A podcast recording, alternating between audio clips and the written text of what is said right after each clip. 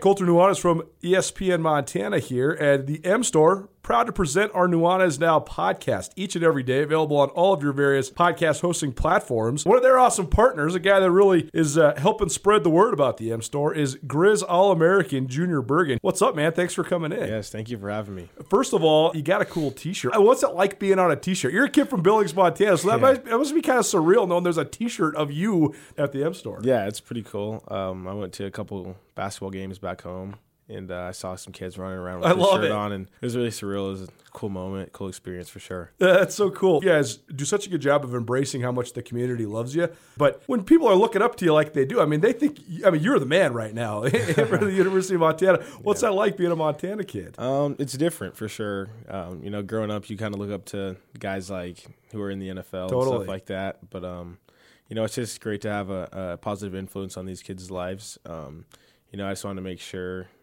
uh, I set the example and lead by example and give them someone to look up to. Go check out the M Store. They're located there at the corner of Higgins and Broadway here in the city of Missoula. And you can also visit anytime online, montanamstore.com. They have all the latest and greatest, a whole bunch of original Grizz gear. And of course, they have Junior Bergen t shirts. Junior Bergen, proud partner with the M Store, as well as us here at uh, ESPN Montana. Thanks for swinging by, man. Yes, sir. Thank you for having me.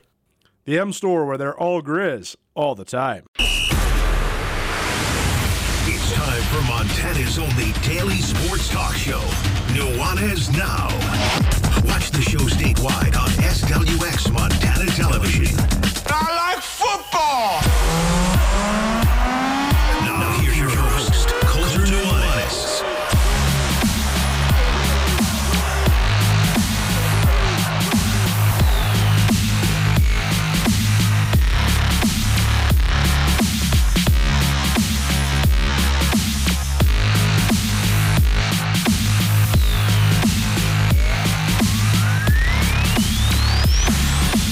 College football, college football, and then some more college football. Uh, college football heavy Nuanez now here on this Wednesday. Welcome in. I'm Colter Nuanez. Thanks so much for tuning in here. Whether you're listening on ESPN Radio, watching on SWX Montana Television, or streaming on the ESPN MT app, I appreciate you for tuning in. We have all sorts of stuff to get to today. Spent the afternoon learning both from a research perspective and an interview perspective a little bit more about Ferris State, the Bulldogs in town here on Saturday night in Missoula, uh, 6 p.m. kick there from Washington Grizzlies Stadium.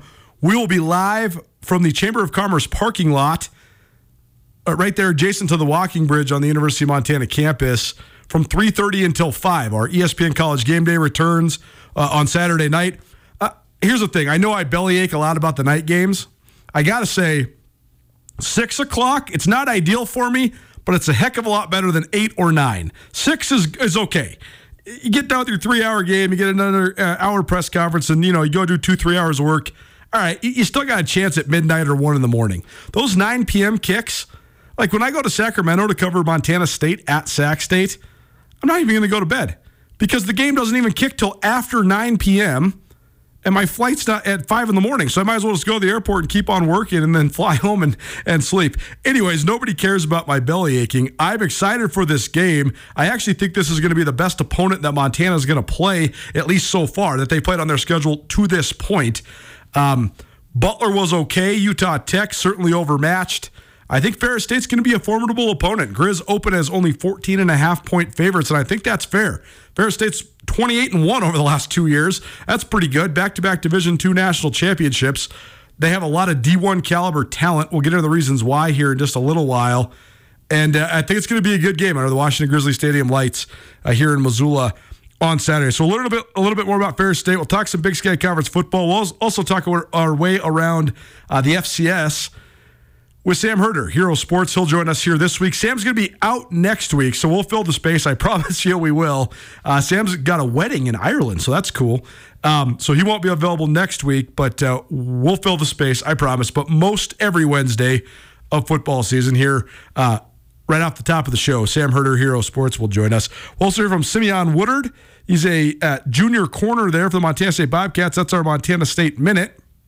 We'll also talk some Big Sky in the NFL. I gave you a few of the standout performances over the last couple days. We'll give you a whole list of, of who's there, who's doing what, where. And uh, we'll also give you a $50 gift card from Town Pump to wind down the first hour. Hour number two, Coach Prime, man, I, I didn't know if it was going to work. But Colorado, the CU Buffs, they are the story right now of college football. Uh, they're one of the biggest stories in sports right now. Deion Sanders has taken uh, the uh, this lingering perception of amateurism the, in the Power Five level of college football and and you know tossed caution to the wind, and, and he's just going for it, and they're doing it in a completely new age fashion. He's embracing just the, the the sort of landscape right now, whether it's NIL or the transfer portal or or any of the other factors that we seem to talk about ad nauseum around here. And uh, it's been pretty crazy to watch. I know it's only been two weeks, but the hype train is real. Deion Sanders and his uh, reputation right now, the the hype behind him, it's very real as well. And lucky us, one of our great friends, one of my uh, good buddies and uh, great colleagues, long time uh, for a long time, is Ty Gregorak. He's our lead analyst at Skyline Sports, longtime college football coach. That's where most most of you listeners probably know his name from. But he also happens to be a CU buff. He played there uh, at Colorado in the late 1990s uh, had an injury, a couple injuries that interrupted his career. First, uh, unfortunately, but Coach Ty uh, then got into college coaching early because of that, and uh, had a lot of success as a coach while his alma mater was not having a lot of success. Last 20 years for Colorado has been a far cry from what the 1990s and early 2000s were for the Buffs. I mean, people forget this. Colorado won a national championship in the 90s. Colorado was a perennial contender, one of the top programs in the country in the 90s. I mean, Colorado, when you look at the all-time wins leaders, Colorado is one of the 8 or 10 most winning programs in Division 1 college football history. It just hasn't been that many, that many wins the last 20 years. But maybe that's changing under Coach Prime. So Coach Ty certainly has a ton to be excited about. His alma mater revitalized, and you know, I mean, he's he's just totally bought into it, and so it's just fun to hear. He's so good at just breaking down scenarios and football and and dynamics and all that stuff. But uh, he's also just incredibly good uh, at watching his alma mater, and I, I think it's going a lot better for uh, him right now. So that's our ESPN roundtable, and it will also give you a preview of tonight's potential knockout game. Pioneer League playoffs are rolling. The uh, Missoula Paddleheads are hosting the Billings Mustangs tonight. The Paddleheads lost in Billings in game one of this series. So that means if the Mustangs win tonight in Missoula, Paddlehead season's over. That would be pretty crazy because they've won at an incredibly high rate for the last three years, but again this year, won the first and second half pennants. If the Paddleheads get it done tonight, though, they'll force a uh, deciding game three, and then the winner of that series plays the winner of the Pioneer League South postseason uh, playoff series. So Jeff Safford, uh, voice of the Missoula Paddles, will join us to, to preview that game. So Nuanez Now, ESPN Radio, SWX Montana Television, and the ESPN MT app. Talked a bunch of NFL over the last couple days. And I, I know you probably think I'm just avoiding it or dodging it. I haven't said anything about the Minnesota Vikings. Uh, I got to tell you that, uh, like I always say around here, my rooting interest in sports has waned uh, incrementally and then rapidly as I've gotten older and, and become, you know, and been a journalist for as long as I've, I've done it. But the last little piece of rooting interest I really got left is the Minnesota Vikings. But that's waned quite a bit as well. And part of it's just because uh, you don't really get uh, any say in the identity of your franchise or, or what players play for uh, the team that you root for. I've had the good fortune of having a very many of my favorite players ever just happen to coincidentally also play for the Vikings. I would have loved Adrian Peterson no matter where he played at. I mean, he's one of my favorite college football players ever, and definitely one of my favorite NFL players ever. Randy Moss, Cris Carter. Mean, those guys playing anywhere, and I'm, I'm following them. I mean, even after Randy Moss left Minnesota, followed him his whole career. One of my favorite players ever. I got a whole bunch of Randy Moss cards over there on the bookshelf. That's all to say, though, that any of my fan interest aside, uh, when it comes to the Minnesota Vikings, what I like more than any of that is I like being right. And I feel pretty vindicated. And I know it's only one game, but the Minnesota Vikings probably feel vindicated too. The Minnesota Vikings did not give Kirk Cousins a contract extension this last offseason. They're letting him dangle out there. I know everybody that's only a fringe Minnesota Viking follower thinks and knows uh, about the, the quarterback documentary. And I heard from so many people that said, hey, Have you been watching quarterback? Do you like Kirk Cousins more now that you saw him? And like I've always retorted, if Kirk Cousins was my neighbor, that's great. If you want to carpool with our kids, awesome. You know, you want to go camping, cool, man, I'm down. You can even come over and watch football and drink a couple light beers, you know? But do I want Kirk Cousins to be the quarterback of my football team? No, I do not. And I, I, don't I don't know actually if the Vikings do either. I think they know they're at a crossroads. They have to figure like I've always said, Kirk Cousins is not the worst quarterback in the NFL, but he's by far not even close to the worst quarterback in the NFL. But he's the worst quarterback situation because if you got Kirk Cousins, you're stuck. You will never be better than what they were last year, which is 13 and 4, but then a first round playoff loss to the Giants. But more uh, you'll also never be bad, and that's the whole problem. They're just going to be stuck in eight or nine win territory forever if they keep with him. They gotta. He's either got to prove that he can get them over the top and be a true, you know, NFC Championship contending type quarterback, or you got to just move on and then just start to rebuild it and get a young quarterback uh, with some sort of developmental capabilities. That's why I was hoping they'd go after Trey Lance. I don't think it's the last we've heard from Lance.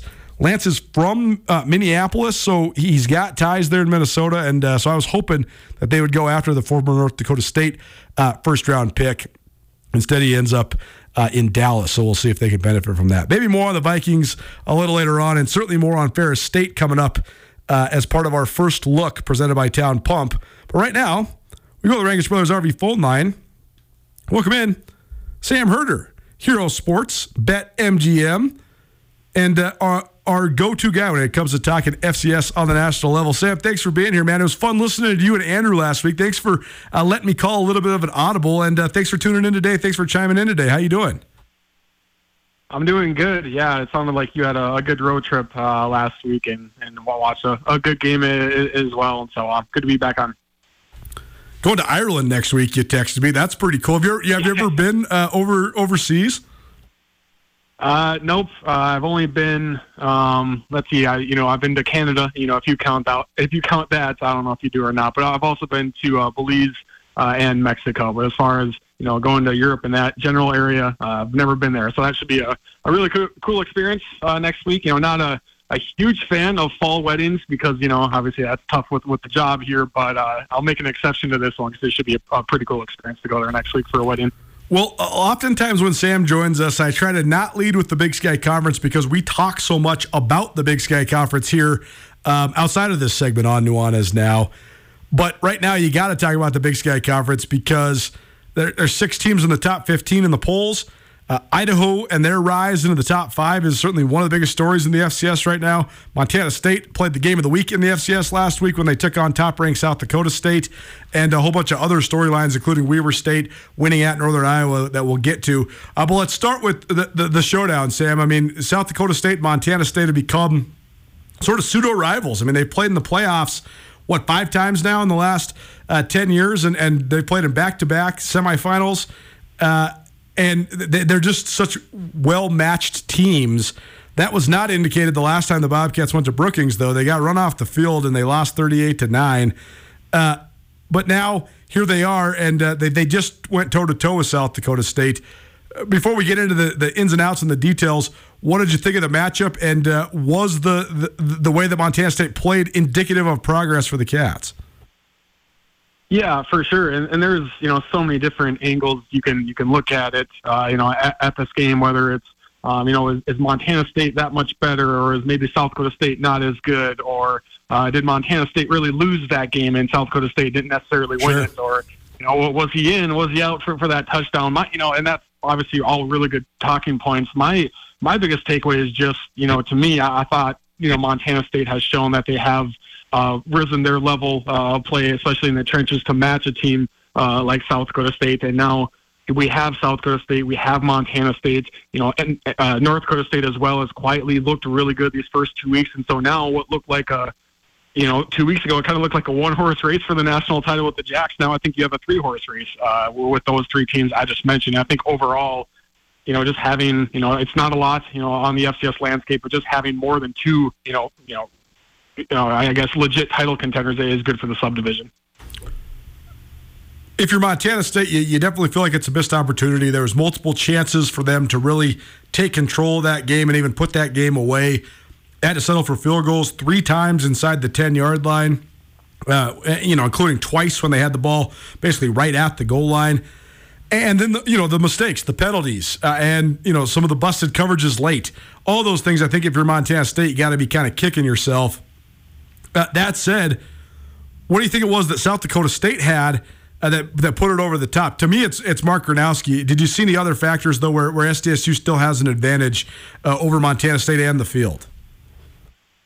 Yeah, I think the you know South Dakota State had the last couple of years has been really good at their half uh, halftime adjustments. Yeah. Um, and you know going to the first half, Montana State was they were getting a great push on South Dakota State and then some. I mean, they were completely washing down that defensive line yeah. You know, and getting quickly to, to, to, the second level. And, um, you know, Adam Bach, the, the All American linebacker for South Dakota State, was not playing. Uh, but the other linebackers for the Jacks are, are still really good. Um, and, you know, Montana State really attacked that, that front seven um, and played really well in the first half. And then the Jacks made some adjustments and, uh, you know, that, that success wasn't there as much in the second half. And so I think, you know, the, the second half adjustments that the Jacks made. Um, and, you know, it's, it, it's tough because, you know, South Dakota State is so good. And while Montana State did have the upper hand in the running game, you know, when you're playing a team that good, you know they're going to make adjustments. And so you probably have to go to the pass uh, a bit more. And I think that, um, you know, unbalanced uh, part of Montana State's offense was was really costly. Um, you know, d- down the stretch there to not be able to attack Montana State or not be able to attack South Dakota State in, in a different way because, you know, the Jacks really, you know, improved against the run in that second half compared to the first half. And then, yeah, you know, it's, it's kind of, it's a little cliche, you know, as far as, you know, championship teams find a way to win, you know, and all that. But, you know, I do think there is a, a, a case to that where, um, you know, we've seen it with NDSU over the last couple of years. Uh, where they just find a way to win in the playoffs and win big games. I think South Dakota State is now at that point as well, where you know, the passing game, frankly, looked awful for South Dakota State for about yeah. 80% of that game. And then all of a sudden, Mark Gronowski drops a dime, uh, you know, for a, a big a big gain. And then, you know, a, a, little bubble bubble screen to the, you know, a true freshman wide receiver. He breaks a couple tackles, and all of a sudden, South Dakota State is on top. And it's just those type of plays that, you know, the championship teams just, you know, somehow they find a way to make those plays when everything else throughout the rest of that game wasn't going their way. Sam Herder, Hero Sports. Bet MGM joining us here on Nuanez Now. You're listening to ESPN Radio. Uh, Andrew Houghton wrote a nice column for Skyline Sports uh, earlier this week.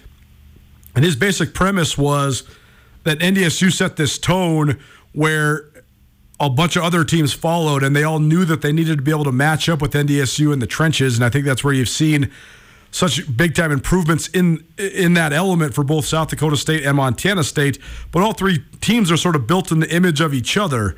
The one retort I would have to to his uh, sort of thesis there, though, is that what you just said, Sam, is exactly it. The differentiating factor for North Dakota State often during their great run has been the quarterback, whether it's Easton Stick or Brock Jensen or Carson Wentz or Trey Lance. And, and now at South Dakota State, it's been you know a, a similar dynamic. Taryn Christian got him pretty close. You know, uh, Chris Oladokun got him pretty close, but it's Mark Gronowski that puts him over the top. Montana State's got a couple really athletic playmaking type quarterbacks that are great runners. But I mean, is do you think that's the the thing that's keeping Montana State sort of at the same time solidified in third, but also stuck in third in this sort of national arms race right now? Yeah, I think that's a, a fair point. Um, where you know, in, in, the past, I've said a lot that it's it's very hard to out NDSU, NDSU. Exactly. Um, but you know, the one the, the, one team that has been able to do that is, is South Dakota State. You know, they built um, I mean, they recruited and built and, and schemed themselves to look just like NDSU and then overtake NDSU, and they have you know out Bison the Bison uh, the last uh, couple of years. Uh, but yeah, I mean, you have to be great in the trenches. We know that you have to be able to stop the run. You have to be able uh, to uh, establish the run as well. Um, but it also it also comes down to the quarterback position uh, as well. And you know, when NDSU had uh, Trey Lance and Carson Wentz and Brock Jensen and Easton Stick, they they dominated a lot of opponents, but it's not like they just cruised to 35-10 wins, you know, throughout the playoffs and national title games. They had a lot of close games, and it was usually the quarterback that made you know that one extra play. I mean, now when you look at NDSU versus you know South Dakota State, you know maybe they're they're kind of even, you know, here or there. Um, even though South Dakota State has the edge in the trenches now over NDSU, But South Dakota State now has the better quarterback play, where in the past they haven't. So I think that's helped the Jacks overtake uh, the Bison, and now that's that, that's kind of the difficult challenge, uh, you know, for you know my argument here for Montana State because they are I don't want to say slowly because they have you know risen pretty high up in Brent Vigen's first two years as the head coach, but they are you know they're they're kind of chipping away and getting at South Dakota State's level and NDSU NDSU's level. But now to overtake them, you know, it's kind of weird because you don't really want to say they need better quarterback play because they have two elite talents at the quarterback position. Yet I, I still think, you know, you, you need to take that next step, you know, in, in the passing game and have, uh, you know, a you know a balance to to your offense. You obviously want to be able to establish the run, but you know, just having that uh, that that playmaker uh, at the quarterback position that can make plays with his arm, I think is is kind of that, that next step to Montana State really you know reaching that national title level. I'm with you. It's not about upgrading your talent at quarterback as much as it is about utilizing that talent and and striving to get the ball out on the perimeter. Uh, more often than, than what Montana State's been doing, uh, at least the first two games here. You made an interesting comment there too, Sam, about you know, North Dakota State is quietly off to a 2 0 start. It's amazing how North Dakota State overshadowed everybody and everything in the FCS for 10 years straight. And then they, they lose one national championship game, and they're still, you know, the second ranked team in the country. But it seems like, and part of this is just because of the early season matchup between South Dakota State and Montana State and the hype, you know, kind of behind that week one, week two going into it. But it's sort of interesting that North Dakota State has been sort of uh, on the outside looking in on this, despite the fact that they've had nine national title runs rather than just the one that South Dakota State's coming off of. Yeah, and the Bison have you know sucked up so much oxygen when it comes to FCS conversation that it, it almost you know it, it's almost uh, a detriment to them from a media perspective, where sometimes we just we just talk less about NDSU now because they're just they're just doing what they always do. And right. you know, for me personally, for me personally, like I, you know, I could probably talk about NDSU, you know, even more than, than what I do, whether it's on the podcast or in articles and talking about how how good they're how good they look. But it's also like, well, everyone knows NDSU is good, and you know, whenever I talk about NDSU, there's you know maybe some people in Montana that kind of you know groan and say, well, of course, you know, the NDSU grad thing is is high on, is high on NDSU. So it's almost like a thing where NDSU is just rolling along, but you know, we don't talk about NDSU and how they're 2 and 0 and how Cam Miller is playing so much better and how, you know, their front seven is, is playing so much better than last year and how, you know, Cole Wisniewski, last year's backup linebacker, is now playing like an All-American safety, or you know how good how good Tamarick Williams is playing, or you know how good the offensive line is playing. Like, I don't I don't know if I've said any of that because it's just well NDSU is doing what NDSU is doing. Right. Plus, you have the Montana State South Dakota State game you know that took up a, a lot of the conversation. Uh, you had Idaho, you know that's taken up a lot of the conversation as well. Them beating up on on Nevada, and so kind of everyone's attention is is elsewhere. Yet NDSU is still holding on to that number two spot and is looking better than what they were last year. But we're not really talking about the Bison a whole lot. You know, they're just all right. There's NDSU at number two. You know, we're we're used to that now. Sam Herder joining us here on Nuanez Now, ESPN Radio.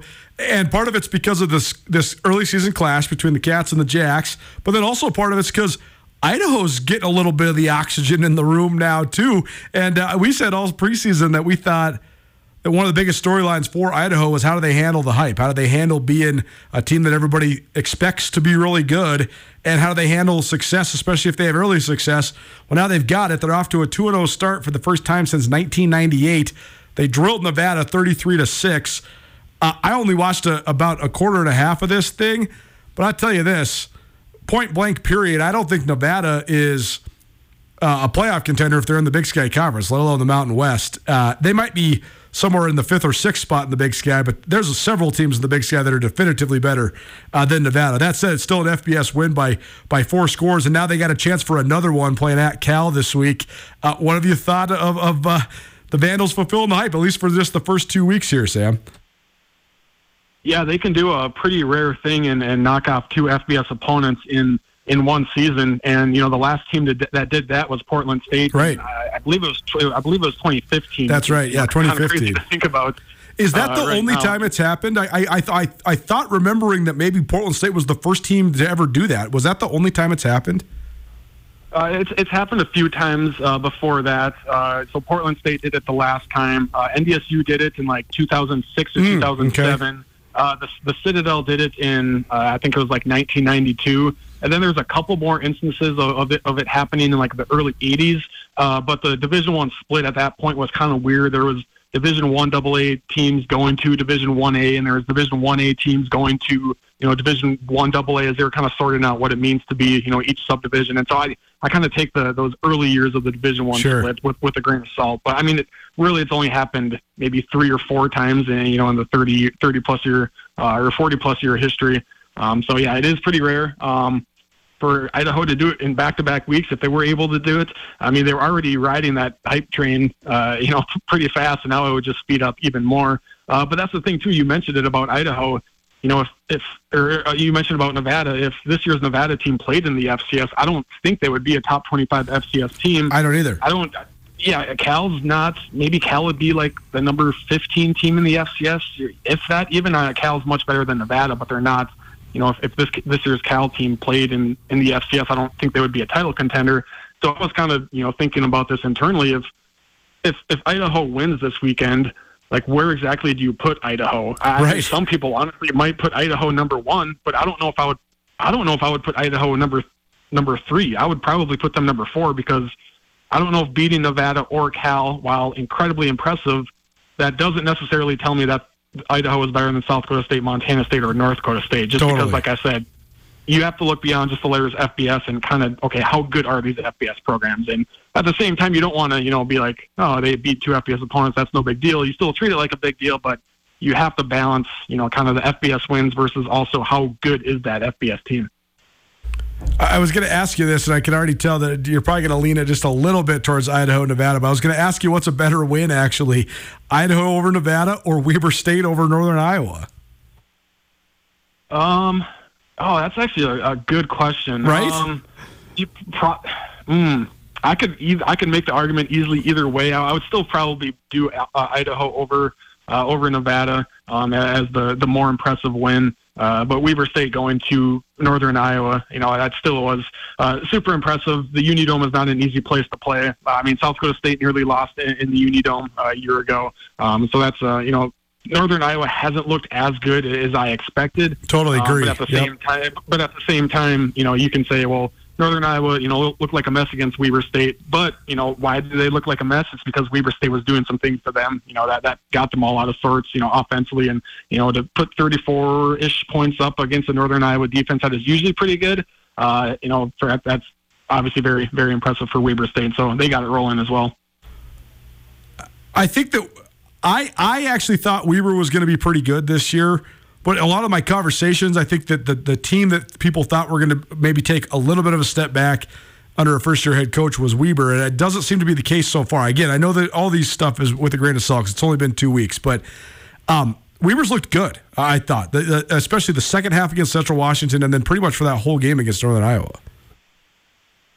Yeah, and, and they've you know Jay, Jay Hill like his, his biggest thing was was how good of a recruiter uh, he was. I remember I Definitely. did a story with, with with Coach Hill and you know his, his ties to the, the state of Utah and you know he, uh, you know his FBS experience where and that helped him recruit so well to Weber State. Um, and, and so of course you know a lot of these are you know basically all of these guys on the roster now are still Jay Hill's guys, and so can they continue to uh, recruit at that level? Uh, we'll see. But I mean, there's been so many years where like Weber State has lost seven all conference defensive players. And then the next year, their points per game allowed is like about the same. Like they just continually reload um, talent wise. Um, and it looks like they're doing so again this year. I mean, they, they have big names back like well, Winston Reid, uh, you know, Damon Bankston is a really, really good running back for them. And so, and they're, you know, I think they have like three all conference offensive linemen back. And so the pieces there were in place um, already. The, the one big question mark was quarterback. Uh, but yeah, I mean, there's, they continue to reload, and even when you know we, we somewhat write them off as you know maybe they're maybe now they're the fifth best, team in the Big Sky. You know they, they always seem to rebound and reload and, and just keep on winning. Well, I just knew that they were going to be really good on the lines because Coach Hill was so good at recruiting those positions, and they just have deep ranks always. And I knew they were going to be good in the secondary. And a lot of times, first year head coaches taking over, they're taking over for teams with deficiencies, and those are usually where the deficiencies are at. But this Weber team was a playoff team last year. They have, you know, a fully stacked cupboard, especially at the, the positions it's hard to recruit and develop. So that's why I thought they would be uh, at least pretty good right out the gates, but they've been great uh, so far. Uh, two games into the Mickey Mental era. Sam Herder, Hero Sports, joining us. Uh, Sam, we only got about a minute a minute left, but just a brief thought on Sac State at Stanford. Pretty crazy that this one was already on the schedule, and then Troy Taylor skips town to Stanford and uh, now has to play his former team. Yeah, I think I, I it may have been on your show where I think where I said that I think Sac State can get can you know get a win here. Um, and I think in my game by game predictions for Sac State, I, I predicted a win uh, you know, because I think a lot of the times it comes down to the trenches because you know in these FCS versus Power Five matchups, usually you know that FCS teams their best wide receiver could probably play a lot for that Power Five team, and that running back could probably play a lot for that Power Five team. But the difference is in the trenches, and I really like Sac State uh, in the trenches to to make this a competitive game, and I really like Kaiden Bennett as well, the new Sac, uh, Sac State quarterback. Uh, they did a, a bit of the two quarterback system in the in the first week. Uh, but this last week, Carson Camp really didn't take a whole lot of reps, and Kaiden Bennett, you know, really took over that role as a starting quarterback for Sac State. A dual th- uh, dual threat guy can run it. You know, has a really good arm. Um, and so, yeah, I uh, I've been high on Sac State all off season, and my one question mark has been their quarterback, and it seems like Bennett has answered that que- uh, that question mark for them. Be fascinating to watch. Sam Herder, Hero Sports uh, and BetMGM here on Nuanez. Now you can find all his fine writing and analysis uh, at herosports.com. You can also just follow him uh, on Twitter as well. A ton of content on there as well. Sam, thanks for being with us, man, and uh, have fun in Ireland next week. We'll uh, we'll regroup again with you a couple weeks, but uh, have a fun trip, man. All right, thank you. I appreciate that. Nuanez now ESPN Radio. Let's hear from one of the better defensive backs in the Big Sky Conference, Simeon Woodard. He's been playing great over there at Montana State during the beginning part of his junior year. He'll talk to us next, our Montana State Minute, right after this. Nuanez Now, ESPN Radio. Are you having a bad day? Did you get hurt and it wasn't your fault? Are you in trouble? No matter what has you down, you can take action and help yourself by letting Schulte Law Firm help you. Schulte Law Firm litigates injury, criminal, and civil matters, providing expert advocacy in any situation. Here with Dwight Schulte from Schulte Law Firm. When it comes to criminal defense, what's an example of why someone could or should call Schulte Law? Criminal defense happens on somebody's worst day, you know, and it doesn't mean that someone's a bad person. We all make mistakes mistakes. We all make choices that maybe aren't the best choice, and that can lead to dramatic consequences in somebody's life. So we're really focusing on personal injury and criminal defense. We do a lot of different areas of the law, though. We have a strong background in real estate. Um, we handle family law for clients, ton of mediations. The ultimate reality is is that people have bad days, and that's when you need our help. That's when you need to call Schulte Law Firm because we know the players, we know the game. We can put people in the best position to achieve the outcome they want. If you've had a bad day, visit jschultelaw.com. One, two, three. is now on ESPN Radio. As Andrew was queuing this up, we, we started talking about Michael Jackson and, and the, the the heights of fame that Michael Jackson reached, and, and then uh, the tragic demise of, of one of the the brightest stars that that America's ever seen, certainly. But then we were talking about Michael Jackson's height of fame and how that was a several year period where he was certainly, aside from probably the Queen of England and maybe Princess Diana, he was the most famous person in the world. And uh, I think that had a contributing factor into his demise, certainly. Well, then we were talking about how now the most famous person in the world that that title changes often, or, or there's it's so more widespread. There's so many other uh, there's so many more variety of options when it comes to answering that question. Who is the most famous person in the world? So here's what I got for you. You got you got either two one of two things you can do. You want a fifty dollar gift card to Town Pump? Text us right now 406 888 1029. That's 888 1029. Text us right now. Who you can either answer this question Who do you think is the most famous person in the world right now? Or you can ask us a question. If you got any Big Sky Conference football questions, Grizz, Cats, any other Big Sky question, text that as well. Any texts are going to get you entered in, and then whatever text we choose, we got a $50 gift card for you to Town Pump. Welcome back. Nuanez Now ESPN Radio. SWX Montana Television, and the ESPN MT app. Well, Nuanez now rolls on ESPN Radio, SWX Montana Television, and the ESPN MT app, and it's now time for our Montana State Minute, where we highlight various elements of Montana State athletics. Football heavy, of course, this time of year. And we're joined now by Montana State junior cornerback Simeon Woodard. Simeon, thanks for being with us, man. How you doing? I'm doing great. Appreciate y'all for having me on. Uh, first of all, let's talk about coming out of the weekend. Obviously, uh, a, a, game that everybody around the country was watching. Uh, number three, Montana State at number one, South Dakota State. A rematch of the semifinals each of the last two years. And this was an unforgettable game. It came all the way down the wire. It looked like Montana State won in walk-off fashion, uh, but then not so fast. The replay overturns it. So just take me through it. I mean, yeah. when when, it, when uh, the offense has the ball, you're on the sideline as a defensive guy. What's going through your mind? Just take us through the way that that game ended. Oh man, so the whole defense, uh, coaching staff, everybody on the sideline, we're just dialed into the game, just praying for the best. And then we see Sean throw the ball to CT, and um, the ref signals a touchdown. And honestly, I couldn't believe it. So I start celebrating with a few of my teammates, and um, they take it to the booth, and we're just praying that it that it uh, stands as a call, and then they end up overturning it. And it was kind of like a a, a gut punching feeling that kind of didn't feel good at all. But you know, that's the reality of the game. Um, you know, plays like that happens, calls like that happen. So all we can do now is just um, look forward, and you know, we got plenty of more season ahead. Well, one of the main positives coming out of that game was how well you guys played defensively. South Dakota State, one of the best offenses in yeah. the country. Mark Gronowski is one of the winningest quarterbacks uh, in the FCS. The Janke twins are proven commodities, guys that have been standouts and All American type players the last couple years there at wide receiver. Isaiah Davis, one of the best running backs in the country, and you guys held that team to only 20 points, including none in the first half.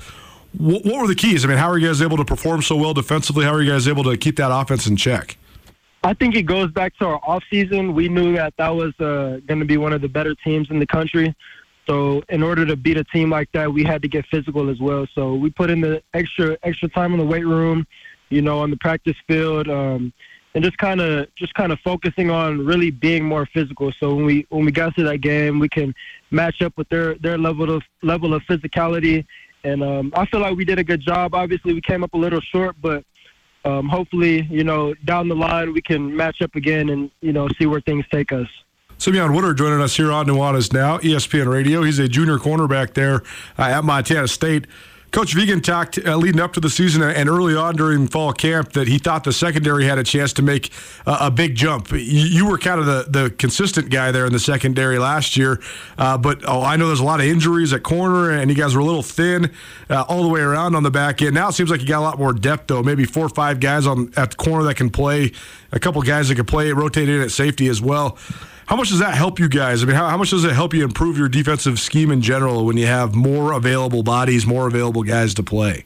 It's great because obviously we could keep we could keep guys' legs a little more fresh, you know, rotate in and out, and then obviously injuries happen. So if anybody gets hurt, you know, it's always the next man up, and if that next man up is just as good as the first man, then you know, Lord knows where this team can go. So I think just having the depth, having the um, you know the the tightness, uh, tight knit family with with everybody in our position group definitely helps when when it comes to having multiple people that could play a certain spot. And you got a new coach there uh, in the secondary, uh, in Brian Shepard. So how's that gone? What's the transition point been like under him, and uh, what have you thought of just having a new corners coach? I think he's great. You know, he has a lot of experience playing the defensive back position. He's played in the NFL. He's played uh, for North Dakota State. So definitely some high some high programs, and you know obviously with him able to you know bring everything that he knows over to Montana State, you know it's definitely it definitely helps the the whole group as a whole just to improve and you know lock in every day and just be the best players that we could be. How about you? You had such a, a, great freshman year. You really broke out in a big way, and then really good again last year. But um, how, how do you think you've grown as a player? I mean, what were some of your, your main points of emphasis this last offseason? Where did you want to improve? I mainly wanted to improve with uh, you know my leadership role. I know it's a cliche thing for you know a lot of great players to say, but I felt like it was coming to that point where it was my responsibility to you know kind of take more of a lead, um, you know, speak up more often because I'm kind of one of the one of the guys that our team looks up to at this point. So I think that taking on a leadership role would definitely be great for the team. So that's one thing I've definitely tried to improve on this off season and you know this fall camp. Well, that's one of the interesting dynamics I think on your guys' team because you guys have such a huge junior class and so many of you guys. Yeah played early on, like yourself and, and Tommy Mellott and Brody Grebe and, you know, on down the line. Um, I mean, Rush Reimer, guys that have been playing and, and contributed in a big way for, for several years. Sebastian Valdez as well. And it seems like you guys all have some natural leadership uh, characteristics as well. Just being older, though, like being a junior now, does that help? I mean, does it help that you've been around the program and now there's a whole bunch of guys in the program that are younger than you? Yeah, definitely. I mean, obviously, I was able to, you know, get that experience early on, and um, I feel like that was kind of like a blessing in disguise. Now I'm able to kind of relay all the messages and um, all the lessons that I've learned early on to, you know, these younger players that are kind of looking up to me right now. Simeon Woodard here on the uh, Montana State Minute. It's Nuanez Now, ESPN Radio, and SWX Montana Television you guys have battled with South Dakota State many times now, and, and, you know that that's sort of just a barometer of, of, you know one of the nationally elite teams in the country. But this was only the second game of the year. Now you guys got a whole bunch of games left in front of you. So how do you sort of put that game in the rear view and, and, and get focus and refocus on, on what's next? Uh, I think we kind of use it as motiv- motivation. We never we don't for really forget that the taste that we had after that loss, um, but we still move forward. We still you know, control we can control. Uh, just be where our feet are, and then keep getting better every single day, and let everything take care of itself. So I think that's the main thing. Stetson coming to Bozeman on Saturday, uh, team out of the Pioneer Football League. Uh, what do you know about Stetson so far? What can you tell us? What, what do you think of just the offense that they're bringing to Bozeman? Uh, I don't know too much about them, but you know, our our plan is never to take any team lightly, no matter the division they're in, no matter the conference. So, you know, we're going to treat this like the biggest game of the year. Um, we're going to give them our best. We're sure that they're going to give us their best. Um, they have they have some talent. They have some a few good receivers from what I've seen. Not sure how their their defense looks, but um, I expect it to be a good game. Simeon Woodard here on Nuanez Now. It's our Montana State Minute. He's a junior corner there at Montana State. Simeon, appreciate the time, man. Thanks for taking a minute for us, and uh, best of luck on Saturday. We'll catch up with you soon. Yeah, thanks, Coach. Thanks for having me. Here's your task. Text us 406 888 1029. Who's the most famous person in the world? Or a Big Sky Conference football question. Either one of those works. Either one of those is going to get you entered to win a $50 gift card courtesy of Town Pump. We'll also maybe talk some Big Sky guys in the NFL, learn more about Ferris State. Who's famous? What do you want to know about the Big Sky? Freetown Pump. Next, keep it right here. Nuanez Now, ESPN Radio. At Jewelry Design Center, they can make anything you desire. We have branded jewelry that you'll see across the world and the country. And you have full access to our full manufacturing shop. You can look in the case. You don't have to start out designing something. You can see anything that we have in the case that customize it for your personal experience. Jewelry Design Center now open in Missoula at 2501 Brook Street across from the Montana Club. Jewelry Design Center, your jeweler for life. Oh! It's Nuanez now on 102.9 ESPN Missoula. Watch the show statewide on SWX Montana Television. We have a lot of moving parts here at Missoula Broadcasting Company, and uh, sometimes in the in the afternoon slash evenings here, now, Andrew and I, and, and maybe one or two others, are the only ones here, but there's actually quite a few of us here right now. So I did a quick office poll of who's the most famous person in the world right now. I got two Beyonce votes, two Taylor Swift votes, one guy chimes in, Mike Smith chimes in and says Tom Cruise, but really probably one of the soccer players. Andrew is on either Lionel Messi or Cristiano Ronaldo as well. I don't know. I, I might be stuck on uh, Messi, Beyonce. I don't know. I don't know who the most famous person in the world is. Welcome back. Nuanez Now, ESPN Radio, SWX Montana Television, and the ESPN MT app. Uh, Andrew, what kind of what kind of answers are we getting from the uh, the listeners? I prompted you if you're just joining us. I said, "Here's the way you're going to enter yourself to win 50 bucks from Town Pump. Either tell me who the most famous person in the world is right now, or ask me a Big Sky Conference football question. So let's start with the uh, the entries we've got from the most famous. What do we got? Uh, well, we had a couple for the one that I think is objectively right, which is Lionel Messi. I, I think that's right, just because he's so overwhelmingly the answer in multiple different continents. Right? He's the most famous person in South America by far.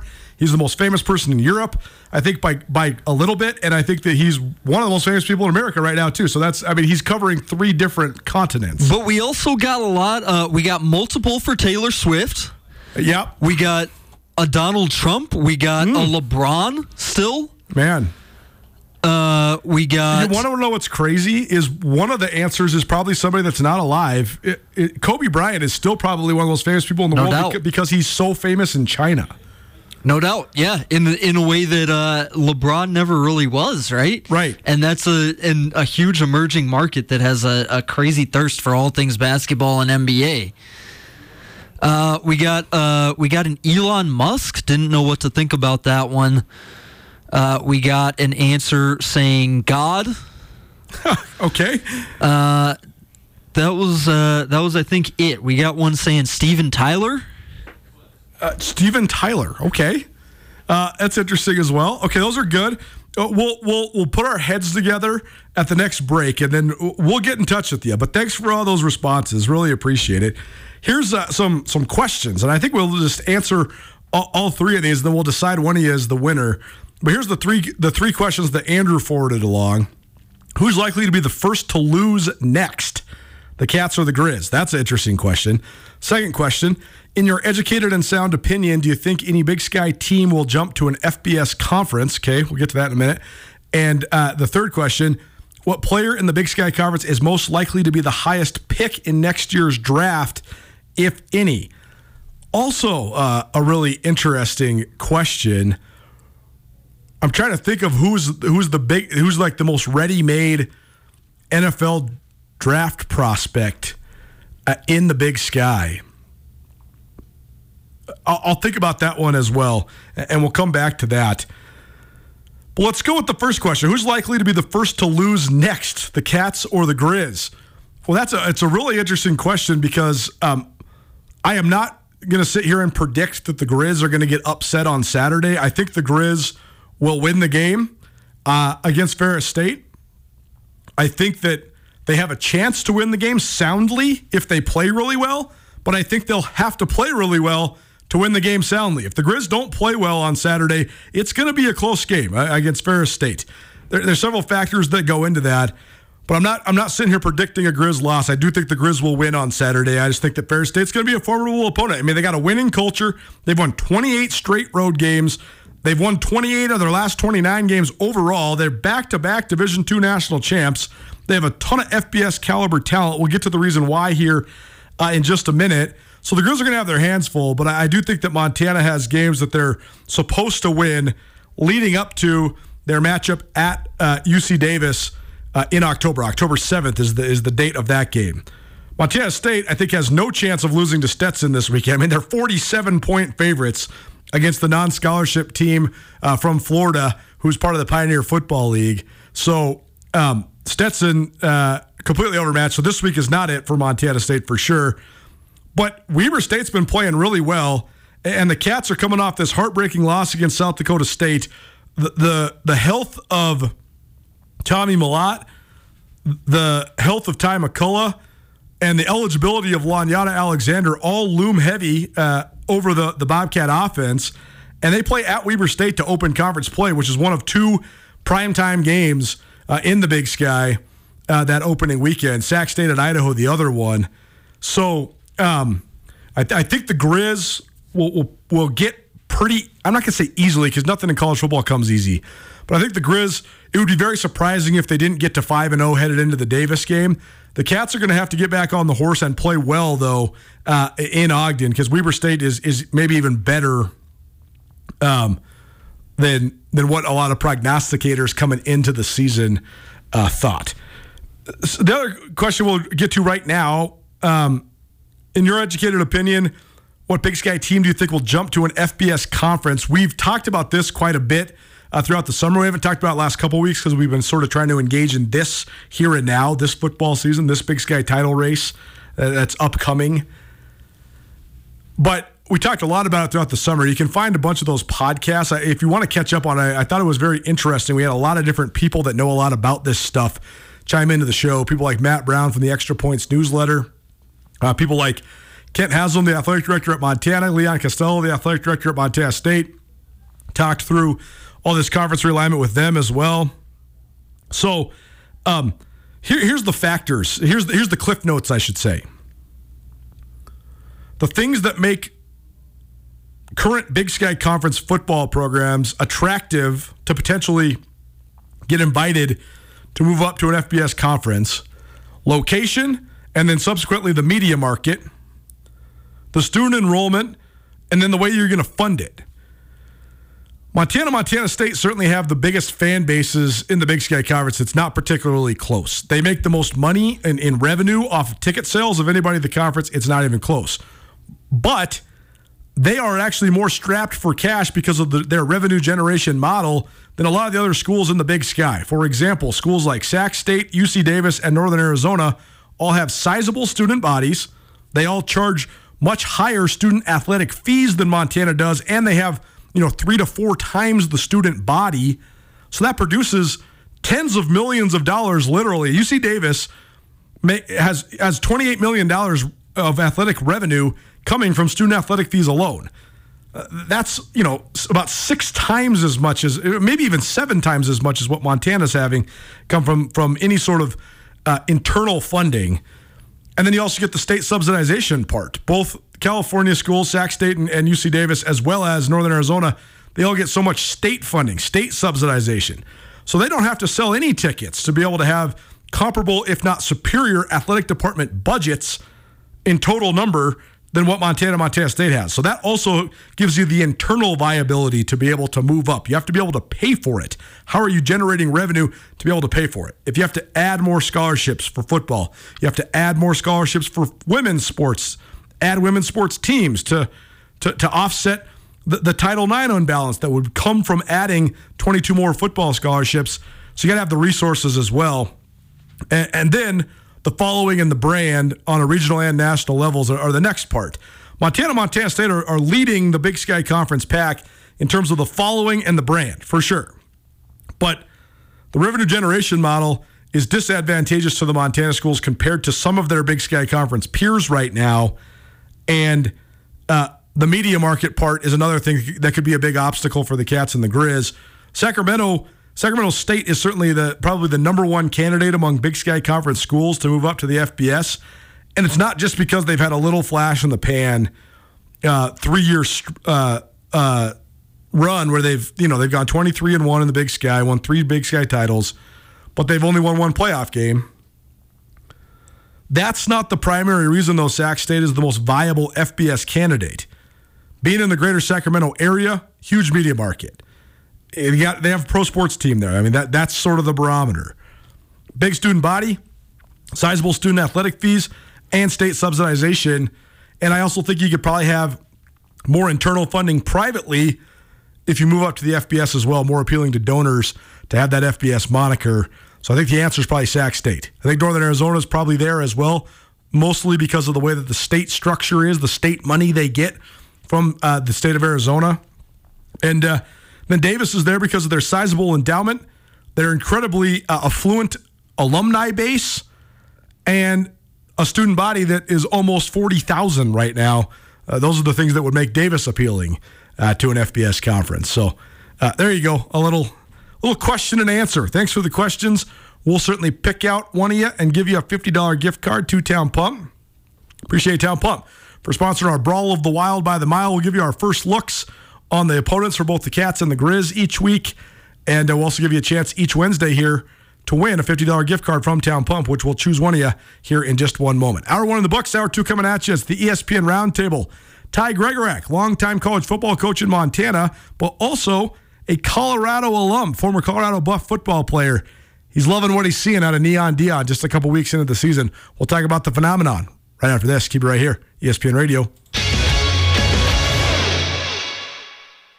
Get commencement ready at the Montana State Bookstore, your best place for blue and gold on game day or any other day. Their grad fair sale is going on right now if you visit msubookstore.org. Free regalia when you purchase a diploma frame at the MSU bookstore, you can obviously visit the MSU bookstore on the Montana State campus. The Montana State bookstore, your best place for blue and gold on game day or any other day. Visit on campus or at msubookstore.org.